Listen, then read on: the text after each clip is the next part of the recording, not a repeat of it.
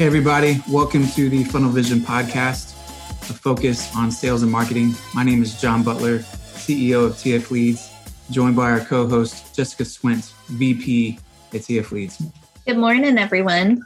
Hope you're having a good start to your week. Great to be talking to you this, this morning and excited to, to get the week kicked off. Yeah, so we'd like to start each of our episodes just with a couple things in the news that we definitely find interesting and hopes that you will as well. I know that we touched um, a couple weeks ago, I think, on our um, second week podcast or episode two about Apple rolling out their new pop up privacy notification, where if you download an app, you know, it'll say, Would you like this app basically to track your data? So this has become a big concern just for Facebook, you know, with their ability to have data and, you know, use that obviously for advertising. So I guess it came out that if 80% of Facebook users actually say no for that pop up notification, it could be a 7% hit to Facebook's Q2 revenue, which is, it results in about 2 billion. So think of that over a course of a year or more, um, Facebook's definitely going to have to start getting a little more creative on their ads and uh, not be using it and not having it be so data heavy. Yeah. Well, it's fascinating. I mean, it definitely does seem like there's going to be some users that opt out, as you would only imagine, once they see how much data Facebook is using. Yeah, but definitely. We are also seeing, I mean, the Wall Street Journal recently reported that all of these different social media you know giants whether pinterest google uh, snapchat they all have reported an increase in ad spend just because there's so many more people online. And it's going to be really interesting. Facebook um, is going to be reporting their you know their first quarter results um, soon. So uh, they will definitely start seeing an increase in revenue because of you know more ad spend but at the same time with usage slipping, um, it'll be interesting to see, you know, if the ad spend makes up for that loss yeah. in in usage. So definitely fascinating there. But I, it does seem like, you know, just with you know all the all the scrutiny that, that Facebook gets, that this will be something that impacts them from a usage standpoint. And yeah. you know, the demographic for Facebook continues to trend higher and higher based on your age. And so yeah, just fascinating to to see what that looks like. And I know at least from um, you know the the Instagram side of things that a lot of people, more people, kind of say that they are interested in, in making business decisions as they scroll through Instagram. And so mm-hmm. I think there could definitely become, you know, more of a a B2B type of component to Instagram, maybe more than what we've seen in the past, um, especially if some people are moving away from Facebook and Instagram is definitely where people are gravitating. Yeah, definitely. So, guys, the next section that we wanted to move into is just talking about how to grow your business. And so, one of the things that is really relevant to us is just because we're all kind of experiencing it in different ways, but it's it's really about business travel. We have tried to go to different conferences and, and things like that as the pandemic was happening, basically everything was moving virtually. And so a lot of our stuff was converted uh, to a, a, digital conference or virtual experience and tried to make the most of those. But it's, and I think we can all attest that it just wasn't anywhere close to what an in person conference brings. You know, just interacting with people um, is, is just a different ballgame. So we have not actually made a decision yet for our company of when we are going to start traveling to to see current clients to see prospective clients. We are you know we always kind of talk about that relationships is a core value and we want to have our kickoff meetings in person if at all possible. And jess you want to kind of touch on like how we've done that a little bit it's been a little yeah. tricky um, well, over the past months well prior to the pandemic too i mean we just that was pretty much the standard unless someone wanted to get launched really quickly and they were outside of Austin, Texas. So we would we would just plan a virtual meeting. But I mean, our goal, even if they were states away, was to go to them in person just to start that relationship. And it just, I don't know, having that as the foundation always seemed to be a much better start to the partnership. And there were a couple of deals that we won based on just the fact that we were there in person. I remember one contract wasn't even signed and they were like, How do you guys set yourself apart from other lead gen companies? And we're like, Well, we're sitting right here in front of you in Utah when we're from Texas. So so through the pandemic, obviously, we weren't able to do that. But lately, we have seen that some prospective clients have been uh, just asking if we'd be open to that or wanting, um, you know, us to make a trip. Some of them that aren't too far away from Austin. Um, so we we've done that. I think twice, maybe three times through the pandemic. But I'm thinking that, you know, now that people are getting vaccinated and people, it does seem like business travel is starting to ramp up a bit, that we'll probably start seeing that more and more. Yeah. Yeah, I definitely think maybe the second half of this year. I mean, is maybe as late as the, the fourth quarter, but I'm hoping that the second half of this year can kind of be when we're at a, a kind of a tipping point where everyone feels more comfortable with business travel. Um, obviously, you know, we need to be at a better place with, you know, vaccinations and, you know, we need to have our arms around these different variants and, and all that good stuff. But I think everything's moving in that direction. Um, we definitely are in desperate need of going out and traveling and, and seeing our clients um, yeah. who especially are outside of austin. But at the same time there's a lot of prospective clients that we we want to see. And we have our our first in-person conference that is um, traffic and conversion summit put on by digital marketer. Um, shout out to them uh, they they were a client for three years amazing company they helped train uh, basically anyone in about inbound marketing. But they put on an amazing conference in San Diego, and we're going there.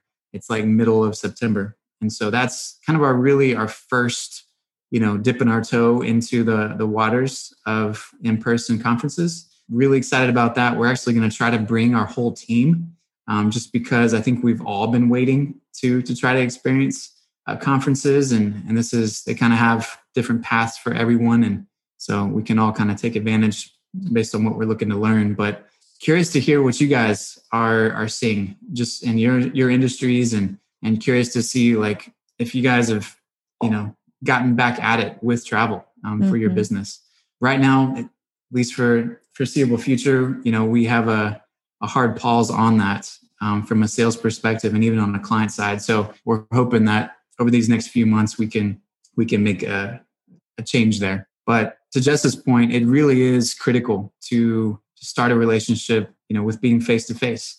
I've heard whether it's, you know, kneecap to kneecap or whatever you want to call it, it is important to to be in person to just show that, you know, you're you're invested. And Jess kind of hinted at this, but sometimes it, it means that you don't even need to have a contract signed, right? Like sometimes the way you're going to separate yourself is to show that you're willing to spend the money to go there and say, hey, we're here, no one else is. And and that goes a long way. And and so on the sales side of things, encourage you guys to to get on a plane. You know, if it's close enough, obviously there's a lot of driving. Uh, we've been doing a lot of driving in like two different days. We had like a kickoff in Corpus, which is you know south, and and then we had one kickoff in like Dallas Fort Worth and which is obviously north um, from our home base in Austin. So some of those plane rides will be much quicker, but I think the safest thing to do right now is is uh, a good car ride. Just put on a good podcast and, and you're good to go.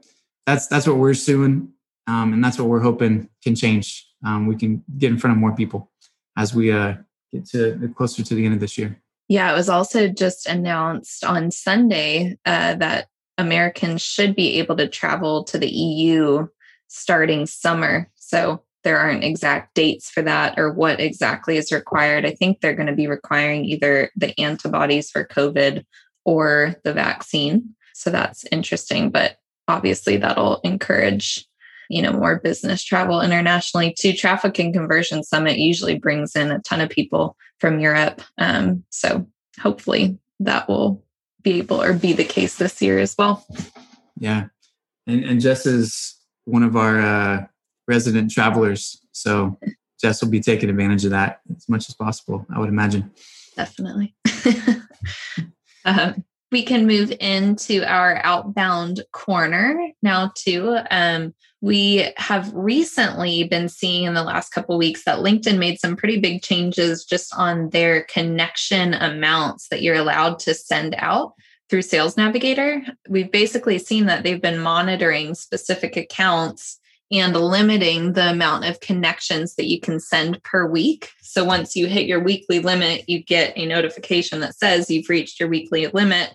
Try again on Sunday. It only, you know, it'll basically shut down that you're able to send connections uh, just for you know the rest of that week. However it's continue it just shows that you are on linkedin's kind of monitoring profile list. So the goal would be to get your connection rate up to just have more people accepting your connection request. Um, we like to keep less than 500 pending connections that have been sent out. So those are two ways that can help you just kind of get off that flagged list um, but one thing that a lot of people don't realize is you can actually mark yourself on LinkedIn as a LinkedIn Lion, they call it a LinkedIn Open Network member. And basically, this just allows people to send you InMails without using an InMail credit. So, you to kind of counteract if you are one that's getting that LinkedIn restriction, just with limiting the connection request each week, you can basically try to counter that with InMails. So, if you identify and see people, you know, within your sales navigator target list uh, that they have a little green uh, open network icon, you can basically send them a message without using an InMail credit. And with the InMail credits, uh, if someone actually denies your InMail message within 90 days, you can actually get that InMail credit back. So, just a couple ways to kind of um, just understand how to best utilize your credits and get the most out of your sales navigator. And the thing with InMails is it it helps allow you to send, you know, a, a actual full message rather than just a connection note to that person that you're trying to connect with. So, LinkedIn recently published an article that gave some different tips on just how to best use InMails. So, whether a shorter or longer InMail gets a better response rate, what day of the week is best to send, if you should, you know, personalize those InMails or use a template. And basically, just in summary, shorter InMails definitely get a better response than longer InMails. So, they actually recommend 200 to 400 characters that you're sending, it yields about a 16% higher rate of response than people who send much longer than that. One thing I thought was really interesting was 90% of in mails are typically longer than 400 characters and they can stretch up to a thousand. So when people are getting these templated thousand character in mails, it's just not going to be quite as effective. Those are so annoying too. Like yeah. no one wants to read like a book, a short story. Exactly. Yeah, don't do stuff like that, guys. They also came out that Monday to Thursday gets the best response rate. It's pretty much the same on each of those days. Monday has a 1% higher rate. Um, but so I would just try to focus your InMails Monday through Thursday. Saturday is definitely the lowest. I wouldn't be sending any on Saturdays. Um, and then as far as just personalizing, you know, you can find different ways that you either relate to that person that you're trying to send a message to based on their profile or the company that they work for, if you know some context or do a little research into that company. Um, we try to do that ourselves for our own outreach for our clients. So um, definitely try to just add a little bit of personalization into those messages keep it short and sweet. Um, and usually, if you do add some personalized touch to it, you get about a 20% better response rate compared to a template. So, hopefully, those things can help counter just some of the basically the different restrictions that LinkedIn is continuing to put out. Um, and hopefully, those InMail tips will, you'll get to see a better response rate. That's good. Yeah. And InMails, just in case, and maybe you could put this at the top, but InMails, for those that don't know, is basically reaching out to people that you're not already connected to and, and messaging people through the LinkedIn platform um, that you're not already connected to. So a great strategy for you know trying to to get in front of people to just this point where it's you have more words to work with um, because the connection notes are going to limit your your character use but obviously it you don't want to write a book, um, people aren't going to read that and they're not going to most likely respond to that. So this is great insight and coming straight from LinkedIn. So um, LinkedIn doesn't typically, or at least not very often, kind of give an aggregated account of what's working well on LinkedIn. Um, just like they don't tell you how many, you know, how many connection um, you can have in a, in a given week. There's some algorithm that they have working in the back background that that's limiting um, mm-hmm. outreach, but just they're just not going to tell you what it is. But so anytime they come out with these types of articles, um, it's really insightful and it's really helpful to just make sure. I mean, a lot of it's kind of intuitive, like don't send templated, non-personalized long emails. But at the same time, uh, data always helps. Uh, it's really an opinion unless you have data to prove it. So it's it's really yeah. it's really great to see the data come back and, and just say, hey, this is this is exactly what's working. And um, so great insight. Yeah, thanks for sharing, Jess. Yeah, and that that just came out on the twentieth, so it's nice, hot off the press. Yep, perfect. Well, that's great. Well, guys, we hope this is helpful. Um, next week, we are actually going to be talking about um, some different types of software that is helpful from sales and marketing perspective. Um, just kind of some different tips and tricks that we've seen over the years that's really helped us kind of get have an edge on on lead generation. And so we'll have some different things to share there. Thank you so much for joining us today. Uh, we hope you guys have a great week, and we look forward to uh, syncing back up with you next week. Bye, everyone. Have a great week.